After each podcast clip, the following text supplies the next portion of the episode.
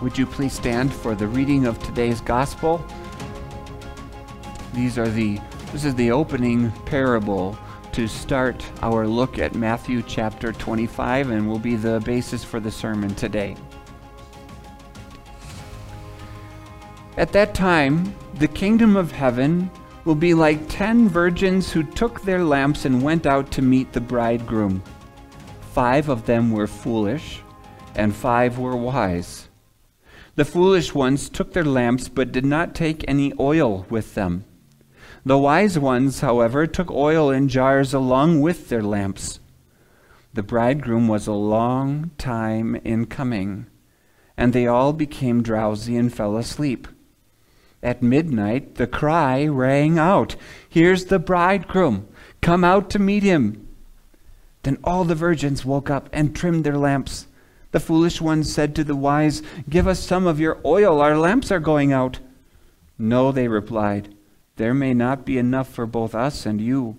Instead, go to those who sell oil and buy some for yourselves. But while they were on their way to buy the oil, the bridegroom arrived. The virgins who were ready went in with him to the wedding banquet, and the door was shut. Later the others also came. Lord, Lord, they said, open the door for us. But he replied, Truly, I tell you, I don't know you. Therefore, keep watch, because you do not know the day or the hour. The Gospel of the Lord.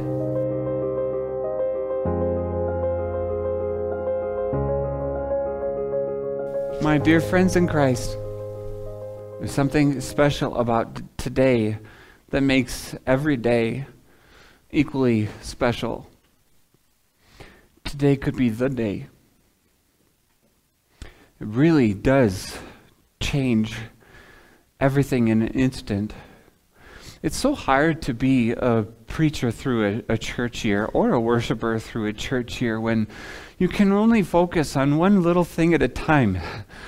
You know, our Lord Jesus can teach his disciples one thing and we forget it the next day. And this is one of those truths. The reality of the return of our Lord could be a reality that speaks to you, that teaches and, and applies to you every time you wake up. Every time you wake up and every day. And yet we, but we get to sing that hymn once a year, right? and not we don't necessarily sing it every morning, but we could. You could have I guess you could have a morning playlist that does every hymn of the day through the church year and puts everything in your head right away to start that day. Makes every day a special day. There's a key message for today and for every special day that follows it, and that is keep watch. Keep watch. Keep watch. Keep watch. You don't know the day or the hour. Um, I said in the last service, it's kind of like, what if we had a pregnancy where God made it so that at any time in the term of the pregnancy, which we know to be typically nine months, you know, right? If we, at any time in that pregnancy, the baby could come full and be fully healthy, full term. If, if we could go from no, not pregnant to full term pregnancy like that, how would that change your preparation? Parents already, when they are blessed to hear that they are expecting, you know that they're not waiting until the day before the due date to pack a bag for the hospital or identify which hospital they're going to be going to. They've already got that planned out. But I don't know what necessarily is ready on day one when the, or whenever the pregnancy test shows that you're pregnant and then what if? What if? It'd be the same kind of environment at school. If a school teacher said um, to the college students, we got this semester of study, right? We got we got August or whatever to December, and there's a final exam. But the way I'm going to teach this course is I can give the final exam and it will still be as weighty as a final exam. It will still be a final exam, but it will come any day of the semester. Now what? how does that change your how do, how do you how do you go to that class with peace of mind any day of the semester when it could be the day of the final exam? How would you like have to prepare yourself if it could happen at any moment? This is so crucial for us when it comes to thinking about how Jesus views our preparation for the last day or being watchfully ready, keeping watch. He says, keep it. Keep, keep, keep, keep, keep, keep, keep watch. It's an ongoing thing. It's important because it changes your idea of time or readiness and preparation out of something that could be like the checklist by the door or the pre packed bag that's ready and waiting by itself and you just have to grab it. It changes your watchfulness and your readiness to something that never really stops. So that I would never have something in my heart that say, Jesus, I know you, I confess the creed, I say the Lord's Prayer, and I've been through catechism class, and now my, that bag is packed and it's sitting by the door, and I'm going to go give my attention to this other life I envision myself living that has you in the bag and me in the world. I don't, I don't view checklist Christianity like that, as like a got it, got it, got it, got it, got it, and now, now there's nothing left for me.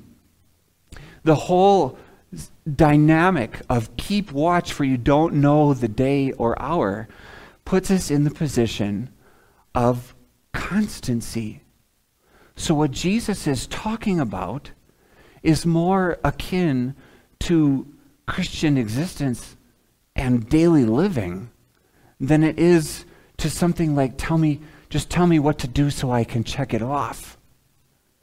What is the ongoing thing that we either have at work in our hearts and lives, like oil ready in lamps, and makes us wise virgins ready for the coming of the bridegroom, versus a people who do not have this ongoing and ready, like the foolish virgins who didn't have any oil in their lamps.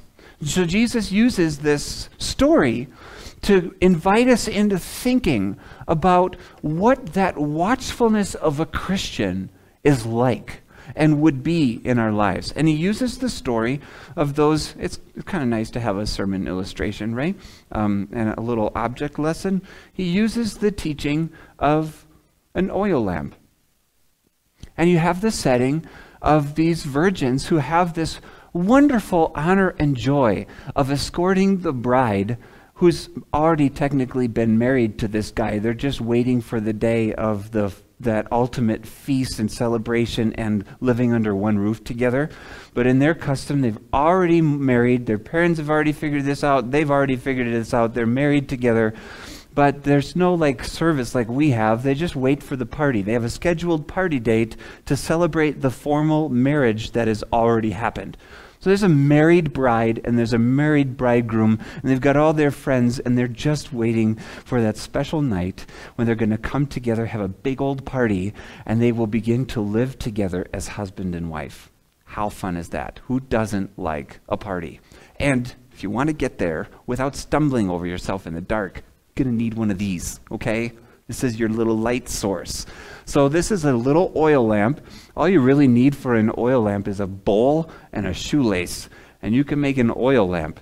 But unless you want to walk around like this, trying not to spill your oil, you eventually, you know, modern technology, you give a little pinch so that the wick comes out and that wick of a candle isn't just like swirling around the bowl in all 360 degrees. So they, they got creative. They gave a little pinch so the wick would be fixed in a spot. And you might even make that clay wrap around the wick. How fancy.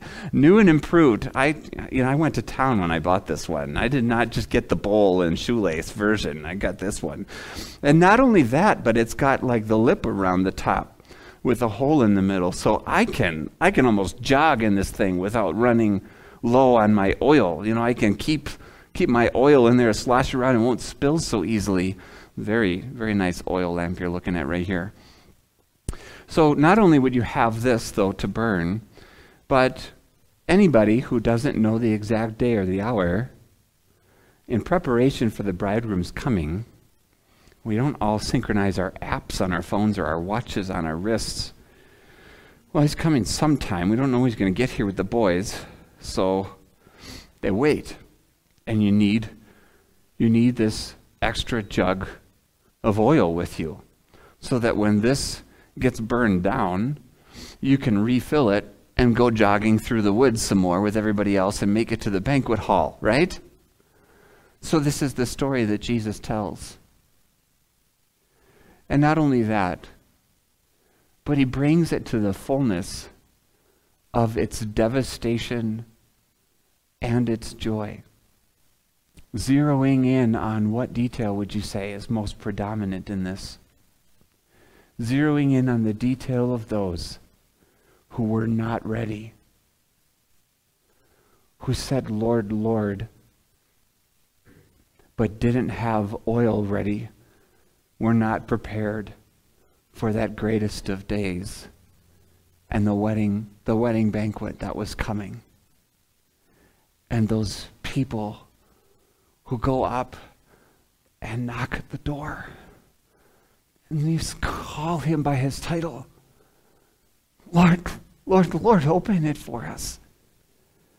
And the surprising twist, it's not true to life. No bridegroom would really forget the friends. But true to Judgment Day, there are those who say, Lord, Lord, with their checklist Christianity, who are not really ready and go unrecognized by Jesus when he comes again. And that's what you and I get to think about. That's where this parable has led us. What is it not to be them? Maybe we should have retitled the ready for the ready for the harvest, how not to be shut out. You know, come up with a new title for this service today. What is it to be watchful? What is it to be the person, not just with the lamp, but with the oil that's ready for any time, late or early?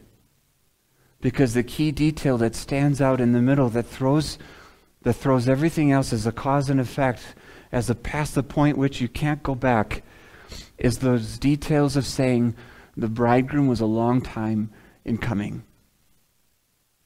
The bridegroom was a long time in coming. What does that mean for your Christian faith? Not everyone in this room was necessarily raised in the Christian faith. I had the blessing of being raised in the Christian faith. And I learned that I was a sinner, and I learned that I had a Savior, and people told me that there was going to be this day, and it could be today, they said. They said it could be today. I'm, I'm five years old. I'm eight years old. I'm 10 years old. I'm 12 years old. And people looked in my eye and they say, Today? Today could be the day. It could be now. It could be now. It could be now. The day of our Lord. And I, and I had that truth. And you know what? It didn't come when I was 8 or 10 or 12. I'm, I'm 39. so I, I heard it again in high school. I heard it again through college, and I heard it again through seminary, and went out and I preached it. And it could be any time. And then we all kind of look up at heaven and you breathe and you hold your breath. You give God a good two seconds to come, and then it doesn't happen, and you go on doing something else, right? This has a bridegroom been a long time in coming. This is the this is the dynamic that stares us in the eye. That is the wrinkle uh, that looks at us in this parable and says, What if he's a long time in coming? What is your Christian life like? You're tempted to do what? You to grow indifferent to things you were once sensitive to, to, to be moved and stirred and, and touched by your Lord in one day and one point in time. But what happens with the next one? This is really an exercise that helps us review the, dy- the dynamics at play in our Christian living. If we're not doing a checklist of what you are to have prepared. I know Jesus, I know sin, I know a Savior, boom, done. This is talking about how does God continue to make us active and watchful, living and breathing the truths of our faith all the time and every time without departure. And there's one thing I know about that that it's a war.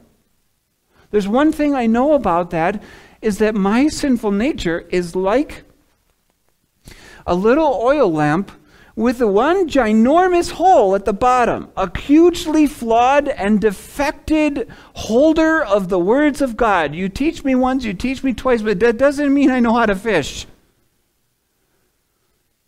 He taught his disciples once, he taught his disciples twice. But only by the Spirit do we confess Jesus as Lord today and have it not be a sham.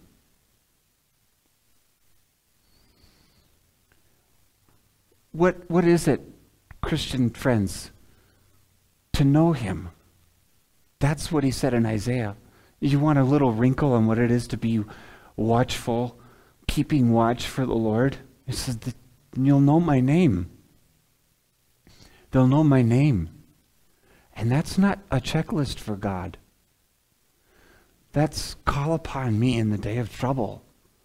I will deliver you and you will honor me. That's a people who think, never leave this home. I could never leave that oil home. I could never pack a bag and set it by the door and ever think that there's such a thing as a life without you in it. Who's going to be there when I say a lie and I have to be put together again, like Humpty Dumpty who fell off the wall? Who's going to put me together again and make me whole when I sin? When I'm greedy or when I'm lustful? Who's going to light healing in my heart? Who's going to keep me from being calloused and indifference to those wonderful sensitivities that the Word of God has of what it means to love, what it is to be God's in this world. Who's going to be keep me fresh and oiled? But the service of the Word of God. I can't I can't go into a conversation without God's thinking about that person or God's thinking about me or God's strength to be who He has called me to be in that conversation and not just making this on my own. Who's going to keep that filled with oil? It sends us running in every aspect of life that there is no such thing as leaving the bag, checking off the box, and moving on to something else. You you are my life. Put the bag over my shoulder. Today could be the day.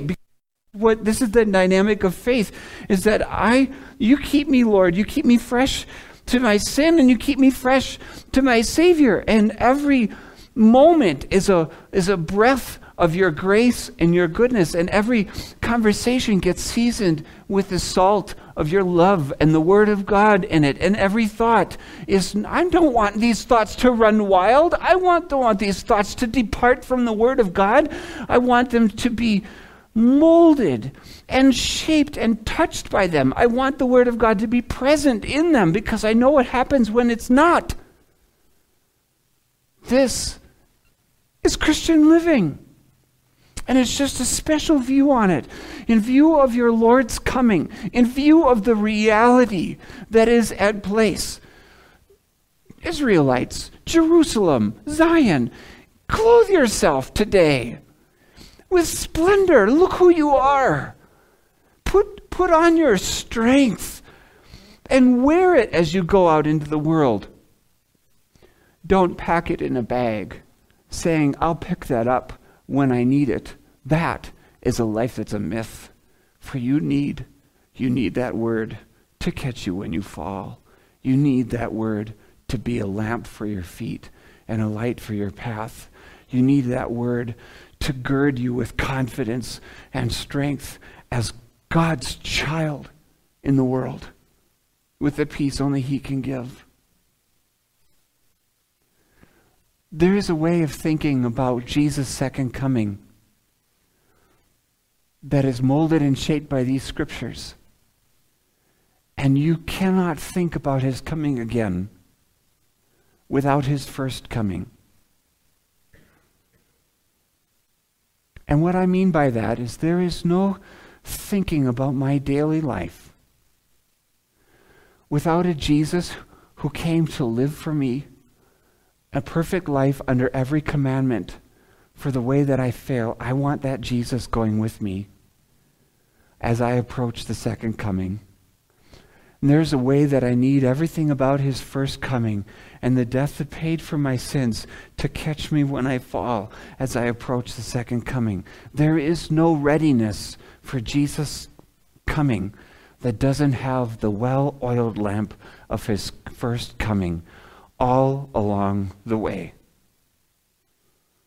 So, brothers and sisters, we're going to keep doing what watchfulness and readiness have always been about doing confessing our sins and turning to a Savior. When we knock on the door and we, we hear the bridegroom's voice and follow to the wedding hall, that we get there and he says, Are you sinners? Because I'm a Savior. Do we know each other? You say, Absolutely. You're the one I need. Instead of him opening the door and having checklist believers who are goers and givers and prayers and they quote their scriptures, but they have, they have no living confession and absolution in their heart. They don't live in the trust of the in that dependence on the grace of God. God give this to you. God mold and shape you by this. That that daily you would know that my day depends on the mercy and compassion of God for me to live today. Is that you behind the door? Yes, it is. Come and share your master's happiness. Anything else? And he says, I don't know that. I don't know that. I was a savior from sinners. I, I, I'm a giver to the helpless. I'm not people with packed bags. Just pick them up to arrive at the day and get in. Brothers and sisters, keep watch with me. Let no thought go unattended. Let no day be by itself. No life, no conversation lived or expressed apart from the Word. And God keep us as we throw ourselves back to the cross. God keep us filled with joy and confidence that His coming, His coming is coming soon. We don't know the day or the hour, but it is something. When we say getting, get ready for it, be ready for it, you're filled with excitement because you know what it's going to mean for you when your Savior when your Savior comes, when your Savior opens the door, when your Savior on whom your life depends is right there to bring you into final deliverance, there will be nothing like it. No eye has seen, no ear has heard, no mind has conceived of what God has prepared for those who love Him. God, keep us ready for that day. Amen.